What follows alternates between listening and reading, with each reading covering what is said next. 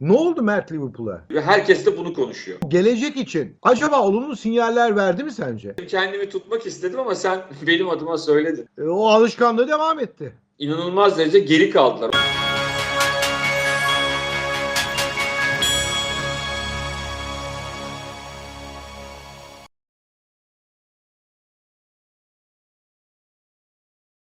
Merhaba Ateş Arabalarına hoş geldiniz. Mert Aydın'la birlikteyiz her hafta. Ve İngiltere Premier Ligi'nde şampiyon Manchester City malumu ilanı oldu esasında. Fakat Manchester City'nin hemen arkasında Liverpool sezon başında yine iddialı gözüküyordu. Liverpool çok büyük bir çöküş yaşadı. E, Bunu artık City şampiyon olduktan sonra bir değerlendirelim dedik. Ne oldu Mert Liverpool'a? Tabii aslında şöyle bir şey var. Özellikle böyle Kasım'dan sonraki süreçte, Ocağa kadarki süreçte Liverpool müthiş bir seri yakalamıştı. Ve sanki hani e, yeni, yine bu sezonda e, bu işi başarmak için en büyük aday gibi görünüyordu. Ama sonrasında e, arka arkaya puan kayıpları, işte yani şöyle diyelim, e, takımın ritmi bozuldu, e, özellikle savunma hattındaki sakatlıklar ve kulübün bunu e, ara transferde işte Ozan gelene kadarki e, süreçte ağırlıklı olarak orta saha oyuncularından stoper yaratmaya çalışması orta sahayı da bozdu. Ve o dönemde Liverpool şampiyonluk yarışından kopacak kadar puan kaybetti zaten. Şimdi burada sıkıntı e, Chelsea, Leicester gibi takımların Chelsea'nin hoca değişikliğinden sonra Leicester'da sezon başından beri üstün formu var. Manchester United'da iyi gidiyor.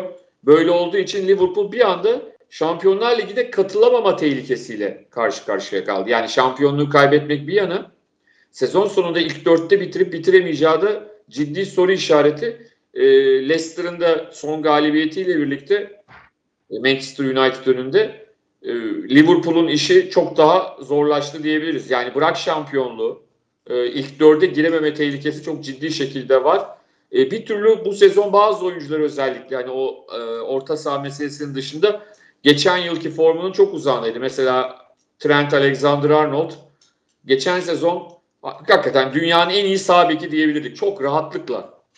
Bir zamanlar Cafu neyse Trent Alexander-Arnold da oydu ama bu sezon 2-3 tane maç dışında Trent Alexander-Arnold hakikaten e, çok zayıf bir performans ortaya koyuyor. Bu da Liverpool'un e, özellikle kanat bekleriyle çok hücum yaptığını düşünürsek işini zorlaştırıyor. Ön tarafta da e, Diego Jota'nın katılımı çok önemli bir katkı yaptı ama o da sakatlanıp aylarca oynayamadı. Firmino, Mane, Salah üçlüsü geçen yılki e, verimliliğinde değildi. Böyle olunca da doğal olarak işte hepsi kalecide bir anda patladılar. Yani Van Dijk yoktu defansta o büyük bir sorundu ama diğer taraftan geçen sezonlarda şampiyonluğun Avrupa şampiyonluğunda en büyük e, nasıl diyelim mimarlarından biri kabul ettiğimiz kaleci e, Alisson da şeye döndü. Hani acayip acayip goller yemeye başladı. Acayip Karius'a hatalar döndü demek istiyorsun. Efendim? Karius'a döndü demek istiyorsun. Ya demek istemedim. Kendimi tutmak istedim ama sen benim adıma söyledin ondan sonra. E, ona dönmeye başladı ve çok acayip hatalar yapmaya. Yani rakibe topu, rakibin ayağına topu falan atmaya başladı. Yani bütün bunların hepsi birleştiğinde bir de tabii ki çok önemli bir şey. Aslında hani bütün takımlar için sorun ama Liverpool gibi takımlar için daha büyük sorun seyirci yokluğu.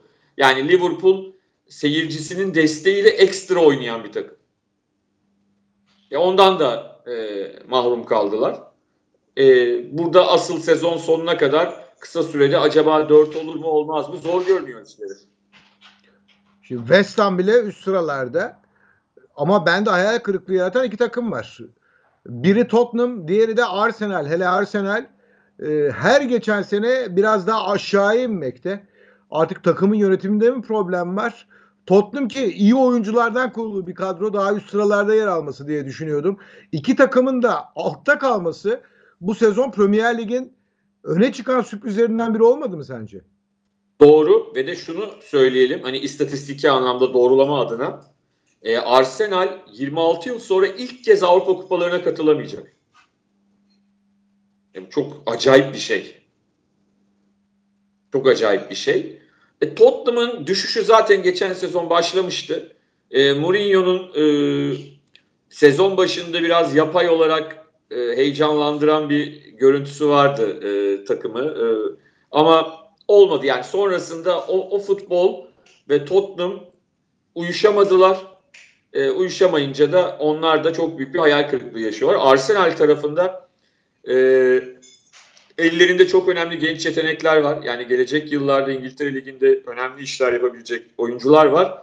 Ama anladığım kadarıyla hani yönetiminden teknik kadrosuna kadar bir sinerji yaratmakta çok başarılı değiller ve e, Arsenal taraftarı da yönetimden e, Kronke'den özellikle ciddi anlamda memnuniyetsiz. Ancak tabii şunu söyleyelim.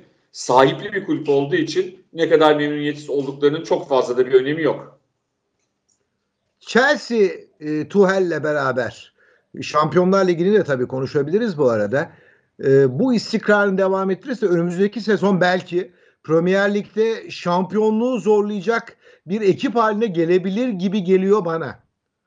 Görünen o çünkü e, Tuchel çok kısa sürede e, ki yani hani İngiltere Premier Ligi'nde çok değerli teknik adamlar var. Hepsi de taktik ustası. E, onlardan hiç aşağı kalır bir yanı olmadığını gösterdi. Yani şöyle hani şimdi sen de çok iyi bilirsin yıllardır e, izliyorsun. Hani dünyanın her yerinde bir takımdan bir hoca gidip yeni bir hoca geldiğinde ilk birkaç hafta yapay bir yükseliş olur.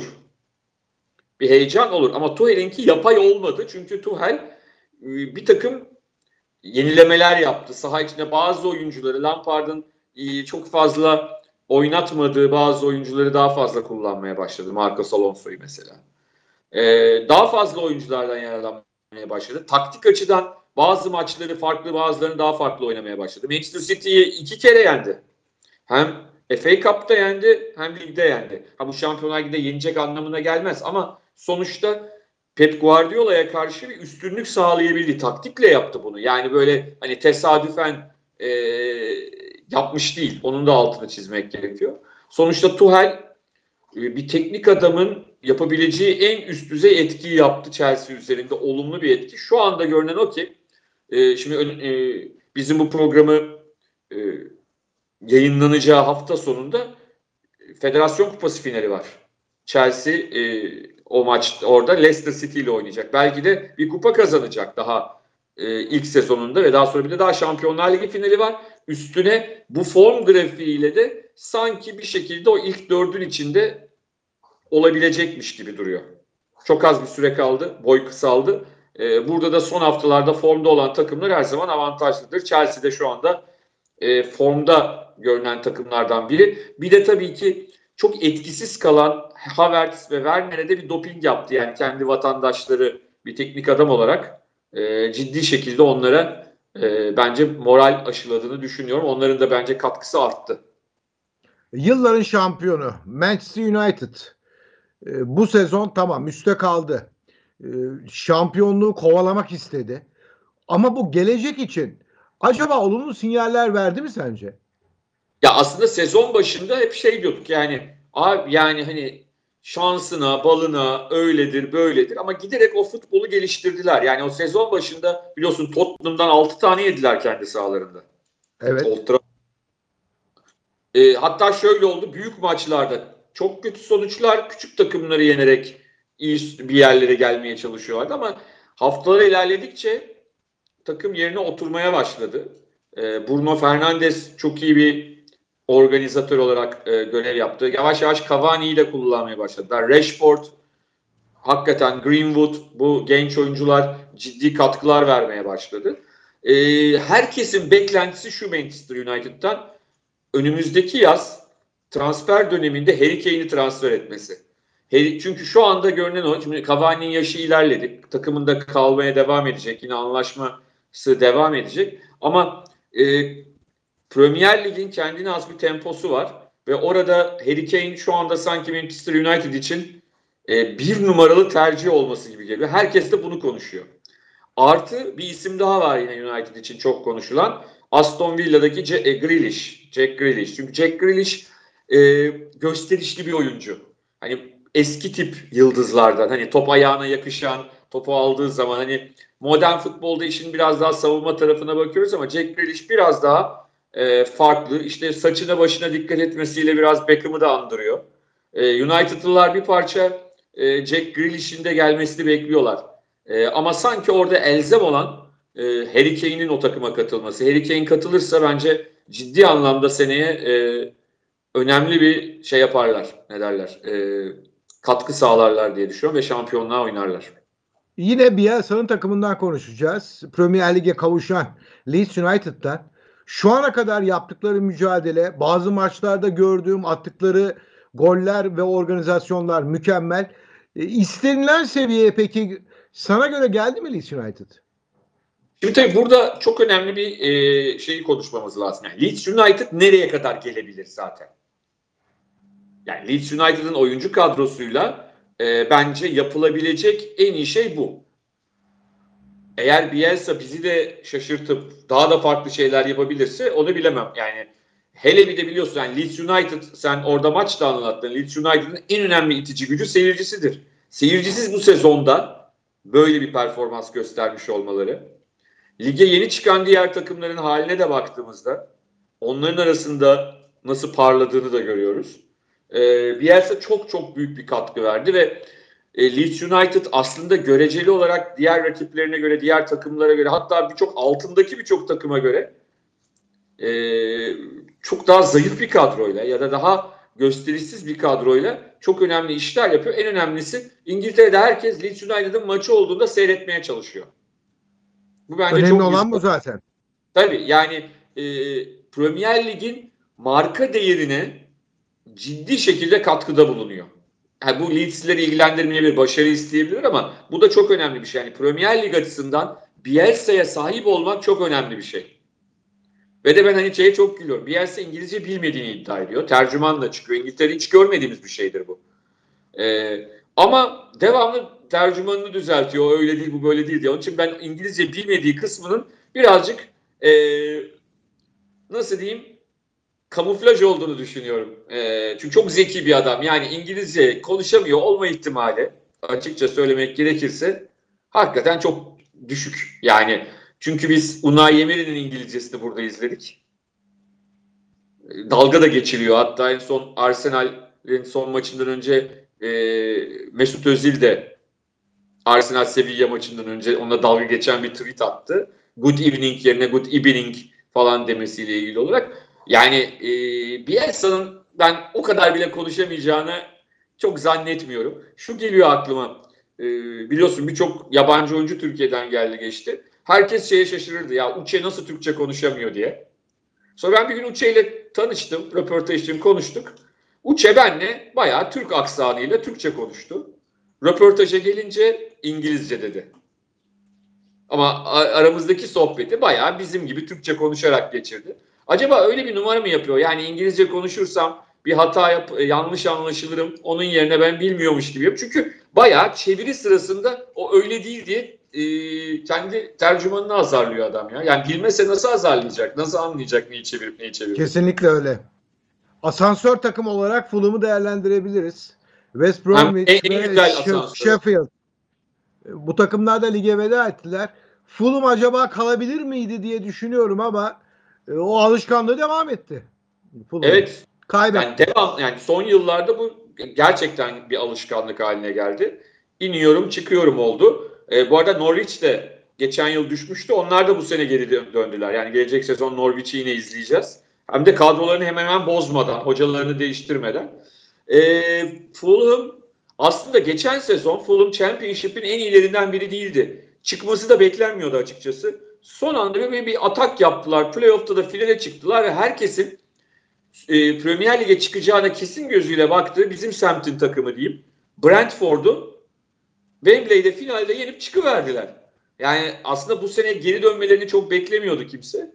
Onu başardılar ama e, yani bir türlü doğru e, kimyayı oluşturamıyorlar. Doğru oyuncu grubuna ulaşamıyorlar ve daha sezon başından itibaren inanılmaz derece geri kaldılar. Ondan sonra çünkü yapacağınız her hamle e, bir yere kadar size fayda ediyor. Yani bu üç takım da düşen üç takım da aslında 14. 15. haftada düşeceklerini neredeyse herkesin bildiği üç takımdı.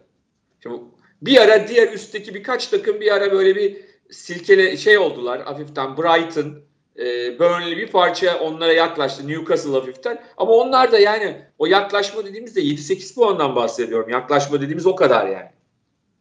Bu üçü Sheffield United'ı seyircisizlik çok vurdu. Çünkü seyircisiyle geçen sezon o ligin ilk yarısında bomba gibiydiler. Bu sene o seyircisizlik onları ciddi anlamda etkiledi. Erken havlu attılar. E, West Bromwich Albion'da sonda bir Sam Allardyce'la Joker hakkını kullandı. E, ama Dianye ve e, onlar bu arada Cagne demiyorlar. E, İngilizler Dianye diyorlar. Dianye ve e, Okay Yokuşlu aslında fena da oynamadılar. Yani öyle söyleyeyim. Okay Yokuşlu bayağı beğenildi İngiltere'de. Öyle söyleyeyim. E, Ama Kalabilir mi acaba Çok- ikisi de? Valla kalmaları için alt, zaten Okay da kiralıktı. Ee, hani West Bromwich'e giderlerse Championship'te oynamaları gerekiyor. Yani bunu isterler mi istemezler mi? Ee, açıkçası bilmiyorum. Hangi hoca olacak West Bromwich'in başında, başında seneye. Ama İngiltere'de bu e, düşenlerin hemen geri gelmesi son yıllarda çok alışılmış bir şey. Belki hani bunu düşünüp kalırlar mı kalmazlar mı? Kulüple aralarında nasıl bir görüşme olur? Bunları hep beraber göreceğiz. İngiltere Premier Ligi'ni biraz konuştuk Mert Aydın'la. Şampiyon belli, Manchester City, küme düşen takımlar belli. Artık biz de Premier Lig'in bir röntgenini çekelim dedik ve bir programın daha sonuna geldik. Görüşmek umuduyla.